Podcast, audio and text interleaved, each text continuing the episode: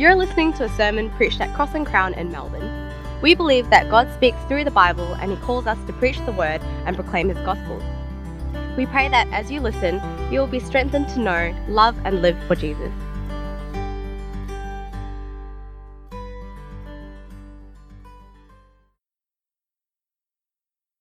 Almighty God, thank you for saving us in King Jesus. We remember your grace so that we might remember our mission to reach our world, to know, love, and live for Jesus as we long for the day of his return. Amen. Well, I wonder if you've heard of the term mission drift. Mission drift.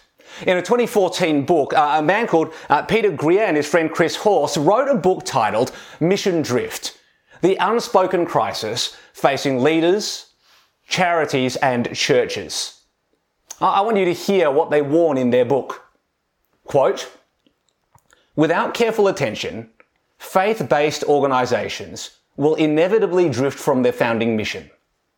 It's that simple. It will happen. Now, when you stop and think about it, that's true not just of faith based organizations, isn't it? It's true of any organization, any club, any collective. We start off with a clear mission in mind, but as time goes on, we gradually drift away from it. Instead of looking outwards to our mission, no, we start looking inwards to preserve our own comfort and security. This is what Greer and Horst write in their book. Effective organizations, quote, know why they exist and protect their core at all costs. They define what is immutable, their values and purpose, their DNA, their heart and soul. Did you catch that? Effective organizations and effective leaders know why they exist. Uh, some of you uh, may have seen that famous TED talk entitled Start with Why by Simon Sinek. And in that talk, Sinek says that, quote, the inspired leaders and organizations all think, act, and communicate from the why to the how to the what. Why am I doing something? How am I doing it? What am I doing? Because Sinek, and who's not a Christian, this is what he says about leadership. People don't buy what you do. People buy why you do it. Don't sell me a product, sell me a vision. So if you want to avoid mission drift, if you want to be an effective leader, if you want to be effective in what you do, Sinek says, start with why. In today's passage, Joshua wants Israel to remain faithful to God, and he wants them to stay true to their mission to restore this world to everything that it was meant to be. And so here in Joshua 24, we find in his final words, in his dying words, a TED talk of his own. And just like Sinek says, Joshua starts with why. In this passage, Joshua reminds Israel of their mission. And he actually reminds us of our mission. Here it is. Brothers and sisters, you have been saved to serve. You have been won for worship. Act 6 Conquest. But before we go any further, before we look at these final words, let's take stock of where we're at in the story of God. You see, over the last two weeks, God has been fulfilling his every promise to Abraham to restore this world to everything that it was meant to be. God's people living in God's kingdom with God as their king. Do you remember? Two weeks ago, God redeemed Israel out of slavery in Egypt. And just last week, He made a covenant with them, a covenant, a relationship where they will be His people and He will be their king. And in Numbers, a book that we didn't get to look at, we read that actually God leads Israel to the edge of the promised land. It's exciting. He's about to fulfill the last third of his promise. And my gosh, after he does, after this, Israel will be online and ready to go, ready to fulfill their mission for God in the world. But at the 11th hour, on the cusp of victory, what happens? Instead of choosing faith, Israel chooses fear. They look at the people in Canaan and they're afraid. And so what they do is they reject the promises of God and they refuse to enter the promised land. They see the competitive market as it were. And suddenly they suffer mission drift. They forget why God redeemed them.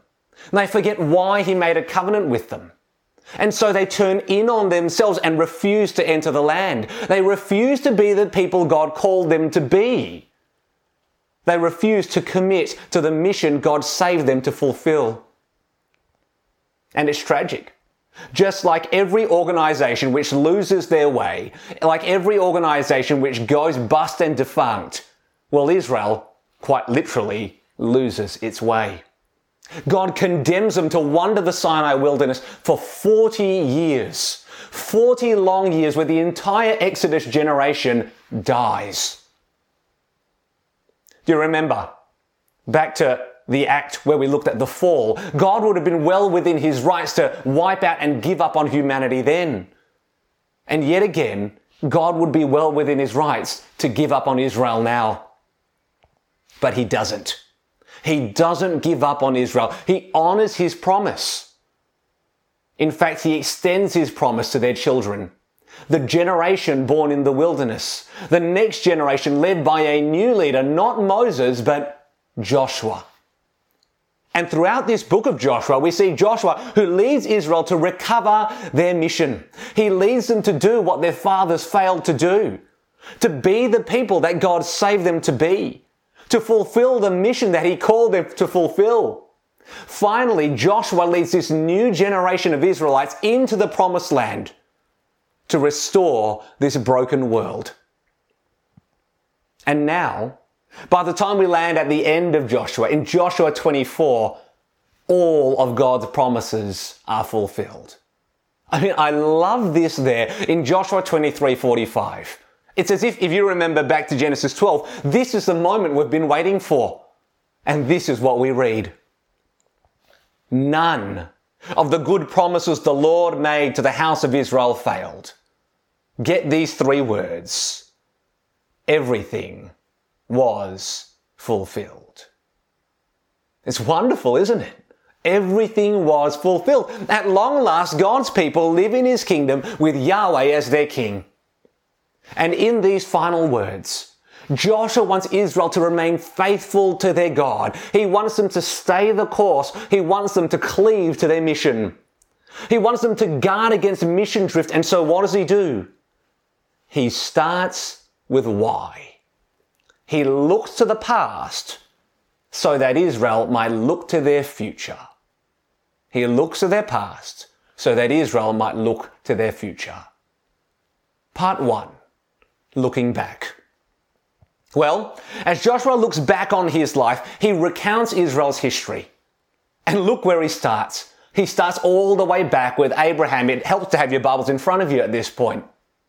It's as if he's going back to the beginning to remind Israel of their origin story, to remind them of how the story began. He traces Israel's story from the promise God made to Abraham to the redemption and the covenant that he made with Moses, all the way now to the conquest that he's fulfilling through Joshua. But notice, in verses 1 to 13, these verses aren't just any retelling of Israel's history. No, Joshua has a focus. He focuses on the promise of land, that last third of God's promise to Abraham. He, he doesn't focus on God's promise to create a people for himself. He doesn't focus on God's promise to rule over them as king. No, he focuses on God's promise to bring us home. It's as if Joshua is saying to Israel, guys, look back. Look back on our story. Look back on the map and look at how far we've come. So here's what I want to do. I want to track that journey with you from verses 1 to 13. We'll trace it together. And as we do, I want you to notice that in almost every one of these 13 verses, Joshua mentions a land, a river, or a place. I was never much good at geography, but I can deal with words. And so let's go on this journey with Israel. It starts in verses 2 and 3. God, he, he finds Abraham in Shechem, beyond the Euphrates, and he takes him beyond, from beyond the river and leads him throughout the land of Canaan. Verse 4, he gives Esau the hill country of Seir, but Jacob goes down to Egypt. In verses 5 and 6, then God sends Moses and Aaron to bring Israel, there it is, out of Egypt. And they come to the Red Sea. In verse 7, he saves them through the waters of the Red Sea and they live in the wilderness a long time. Understatement of the Old Testament. In verse 8, God brings them to the land of the Amorites who live beyond the Jordan. And there they possessed the land. In verse 11, he leads them across the Jordan and brings them to the great city of Jericho. And finally, in verse 13, God finally gives them a land you did not labor for and cities you did not build. It's as if God is painting a picture of Israel's journey. And he wants them to see, look at how far we've come. That the journey started with Abraham all the way back in Genesis 12, Act 3, in a place called Shechem. Well, guess what, guys? Look where we are now. Look generations later where we now stand. Verse 1, right there. Joshua assembled all the tribes of Israel at Shechem. Finally, God has brought us home. Look at how far we've come. Look at all that God has done. I mean, did you notice everything that God has done for his people? Look at those verbs. He took them, led them, gave them, sent them, brought them out, and rescued them. The only way that Israel ever came so far is not by their own works, but by grace and grace alone. Uh, from beginning to end, Abraham to Joshua, promise to conquest, Shechem all the way back to Shechem. Yahweh led them every step of the way. And it's not as if God saved them because they deserved it. It's not as if He came and chose Abraham because he deserved it. No, He reached down and plucked him out of idolatry. Look at verse 2. Long ago, your ancestors, including Terah, the father of Abraham and Nahor, lived beyond the Euphrates River and worshipped other gods. You see, when we're at Genesis 12, we might be tempted to think, oh, there must have been something special about Abraham that God would choose him. There must have been something virtuous or righteous or blessed about Abraham that made him merit or deserve God's election, God's choice. But here, Joshua 24 verse 2 puts a nail in that coffin. No, Abraham was an idolater. God didn't choose someone who deserved to be blessed. If anything, if Genesis 3 is anything to go by, if the fall is anything to go by, no, God chose someone just like us. He chose someone who deserved to be cursed.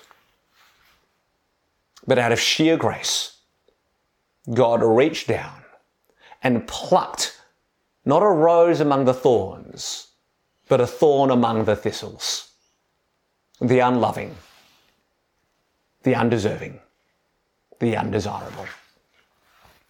From Genesis 12 all the way to this point, Yahweh has saved Israel through three great waters. In verse 3, through Abraham, he saved Israel out of idolatry from beyond the Euphrates River. In verse 7, through Moses, he saved Israel out of slavery through the Red Sea. And in verse 8 through Joshua, he saved Israel out of the wilderness through the Jordan River. In many ways, when we get baptized, this is what we're remembering. God has always saved his people through the waters, through the waters of the Euphrates River, through the waters of the Red Sea, through the waters uh, of the Jordan River. And when we get baptized, we celebrate the fact that we've been saved through the waters as well. And friends, all of this is motivated by grace upon grace upon grace. If we didn't get it, if we didn't understand it, verse 13 puts it up there in spotlights, doesn't it? I gave you a land you did not labor for, and cities you did not build, though you live in them. You are eating from vineyards and olive groves you did not plant. Friends, can't you see? Look back. Look at how far we've come. Look at all that God has done. And at the end of his life, Joshua wants Israel to look back. He retells God's story so that Israel remembers God's grace. I wonder, how often do you look back and remember the story of God? How often do you look back and remember the grace of God? How often do you remember the Father's amazing grace which reached down and plucked you out of idolatry? How often do you remember the Son's atoning blood by which you were redeemed out of sin? How often do you look back and remember the Spirit's effectual call which seals your salvation and your covenant relationship with this God? We love looking forward, don't we? We love planning for our future, but so often God actually calls us just stop for a moment. Pause. Take a breather and look back. When was the last time you stopped and did just that? That you reflected on your life and you marveled to yourself. Wow. Look at how far I've come. Look at all that God has done. I know one of you was telling me a few months ago, you're not quite sure that you've seen much change in your heart. I remember last year talking to some of you guys and you were saying that I don't desire God, but I want to desire God. Does that make sense? I don't love God, but I want to love God. You know what? I was talking with some of the same people not that long ago, and you were saying, I genuinely love Him. That's change. That's amazing. And God wants you to look back and remember on all those moments of change where He's been working in your heart, starting with the gospel where He saved you. Do you remember what it was like to hear the gospel for the very first time? Do you remember what it was like to have your life revolutionized by God's word? Do you remember what it was like to realize the heights of God's holiness, the depths of our depravity, and the greatness of His grace? Do you remember the day that you trusted in Jesus? I mean, I don't, but I'll tell you what I do remember. Do you remember the day that you were baptized into His family? God wants us, friends, to retell His story so that we might remember His grace. So often we come to the sermon each Sunday wanting to learn something new, a new idea, a new angle, a new perspective. But this passage shows us that we actually need to be reminded of something old.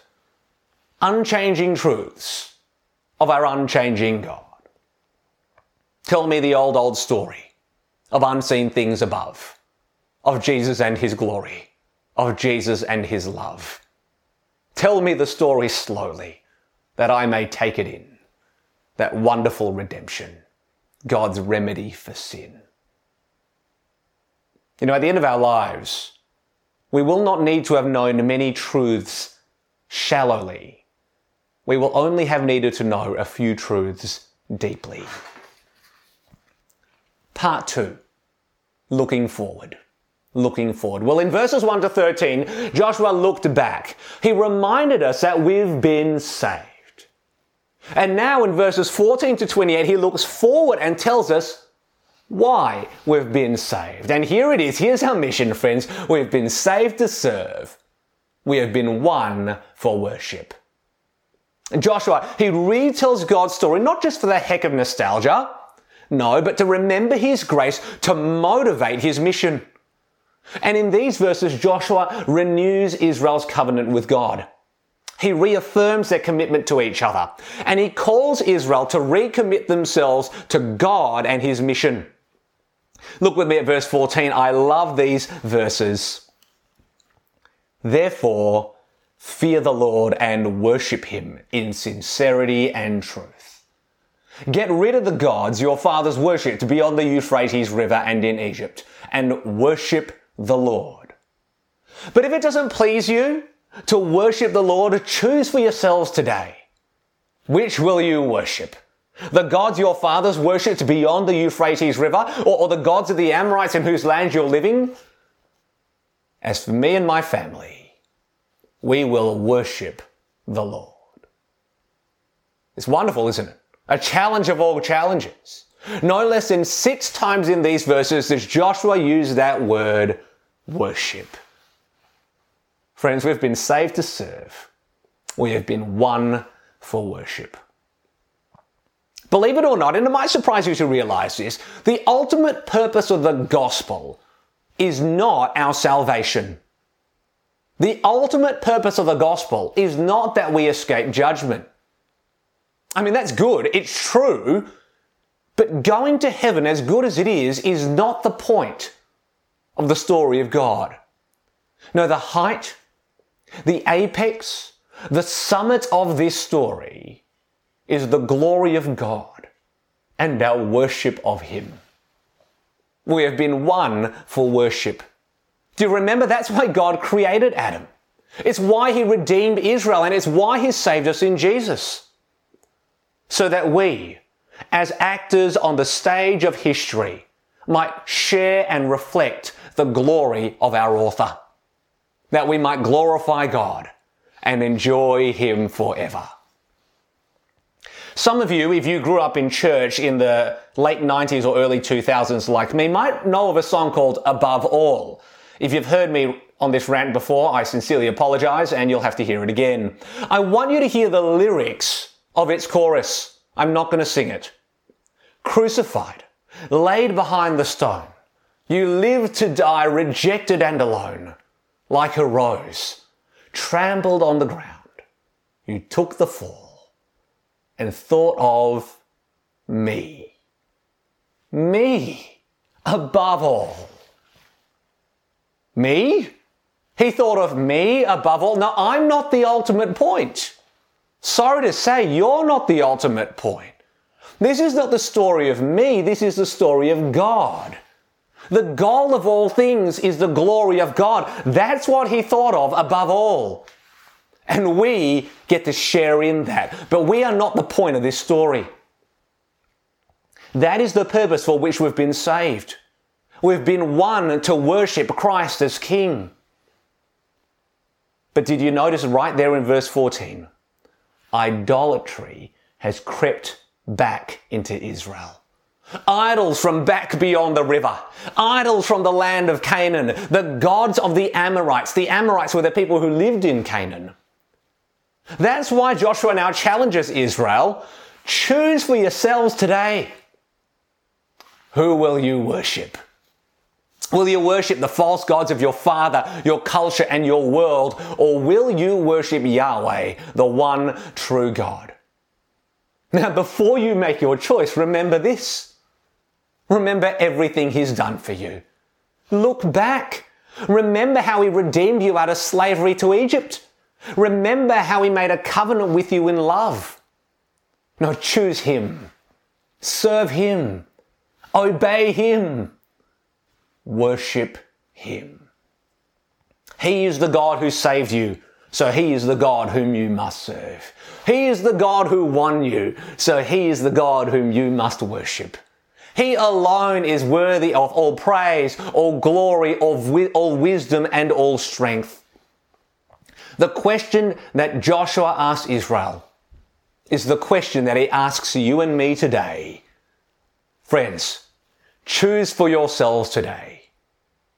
Who will you worship? If you're not a Christian, can I say, this is the very question that Christianity and the gospel and the Bible poses to you. Who will you worship? The truth is, we all worship something. But the God of the Bible, the Lord Jesus Christ, is the only God who will never let you down. Because it's the only one true God. All the other so called gods are false gods who fail. Who will you worship this day? Don't get it wrong. It's the choice of your life. What about for us believers? Well, if Israel bowed the knee before the gods of Canaan, I worry that all too often we bow our knee before the God of comfort. The truth is, many of us in our lives right now are making significant de- uh, decisions for the future. How should we plan for our retirement? How should we plan for our marriage? How should we sell our home or how should we buy our first home? What degree should I study? What job should I pursue? When should we have kids? What sort of schooling should we send them to? Homeschool, private school, public school. There's so many options. There's so many decisions. And I hate to say it, but when I think about it, it's all too easy for us to make decisions and live as if we were back beyond the river. We talk and speak like genuine believers, but we live like practical pagans. We say we worship our King, but the truth is, we just worship our comfort. We build our lives based on what maximizes security, what minimizes risk, what enlarges our comfort, what earns us the most money, or what wins us the most approval. And it's only after we first prioritize our financial, our material, and our familial needs and benefits, we then ask the question, well, where can God fit into all of this in my life? Where can God fit into my life? It's remarkable, isn't it? And almost slightly offensive, ungrateful for the grace lavished on us by a generous and loving God. When we look back and see all that God has done for us, we then go, what shall I do with my life? Friends, look back. This is the God who saved us. And He saved us not so that we can fit Him into our lives or work Him into our schedules. No, He saved us so that He might be the master of our fates and the captain of our souls. It's tragic. Where does God fit into my life? Mate, it's not your life. And it's not mine either. Your life doesn't belong to you. It belongs to the Lord Jesus Christ. And that I don't want you to see as a burden, but a radical blessing. In fact, the Heidelberg Catechism says that it's our only comfort in life and in death. That we belong with both body and soul in life and in death to our faithful Savior, Jesus Christ. I am not my own. That is the best news you'll ever hear. The question for each and every one of us today is this. How can I live my life wholly devoted to the mission of God? How can I be fully committed to advancing His gospel in this world? How can it be spent and exhausted in service of the God who saved me? Will I truly, wholly, completely, deeply worship Him? Then, and only then will we play our part in the story of God. Then and only then will we be actors on the arena of this world. Then and only then will we be mirrors of the glory of God. Will we be everything that God saved us and created us to be. Mirrors that don't just reflect His glory. Actors that share His glory. You know, our worship of the Lord needs to not just shape it, but radically determine and dictate every part of our lives. Do we worship the Lord in our marriages? Choosing who to marry, not just based on compatibility, though that's necessary, but based on their love for the Lord and their passion for His glory. Do we worship the Lord in our living? Buying our first home based on its closeness to the people of God and using our home for the service of God's people, to welcome others just as God has welcomed us in Jesus? Do we worship the Lord in our studies and our work? Here's a radical thought to choose your degree and your career that makes God's mission our greatest ambition. Do we worship the Lord in our parenting, raising our children to make them more holy than happy, sacrificial than successful, ambitious for God than ambitious for self? And for many of you here, I want to suggest, and it's not just some, but many, I want to suggest that truly worshipping the Lord will mean giving up your career to serve Him in full-time gospel ministry. It's not for everyone, but it is for some of you. And if it is, worship the Lord. And if you're engaged or married to one such person, don't be a handbrake on your spouse's ministry. You will worship the Lord by supporting them to sacrifice, by encouraging them to go, by partnering with them to serve. Choose for yourselves this day. Who will you worship? We've been saved to serve. We've been won for worship, not ourselves, but Christ our King. The people of Israel, they heed Joshua's call. They look back on the story of God and this is what they declare. And I wonder, will you declare it with them today? We will worship the Lord. Why? Because He is our God. It's beautiful. This story could stop right there and we'd go away feeling great, wouldn't we? God's people finally respond as they ought. Finally, God's promises are fulfilled. But at the end of this positive, optimistic book, a shadow is cast. And Joshua says something very strange. He tells Israel that they are destined to fail. Imagine that. What a downer. Will you worship the Lord? We will. No, you won't. Because look at that's exactly what he says in verse 19. You will not be able to worship the Lord because he is a holy God. He is a jealous God. He will not forgive your transgressions and sins. You see, friends, even though God's every promise has been fulfilled, even though Israel is finally God's people living in his kingdom with Yahweh as their king, still the problem of sin remains. And as long as our hearts are full of sin, we will never be able to worship the Lord or serve Him as we must. Our every effort will be tainted by sin. And so, what should be a happy ending to a long journey ends up being a bittersweet beginning to yet another chapter. At face value, everything is just as it should be. But there is a dark underbelly to the climax of this story. Because in Judges 2, verse 10, which is the next book, this is what we read.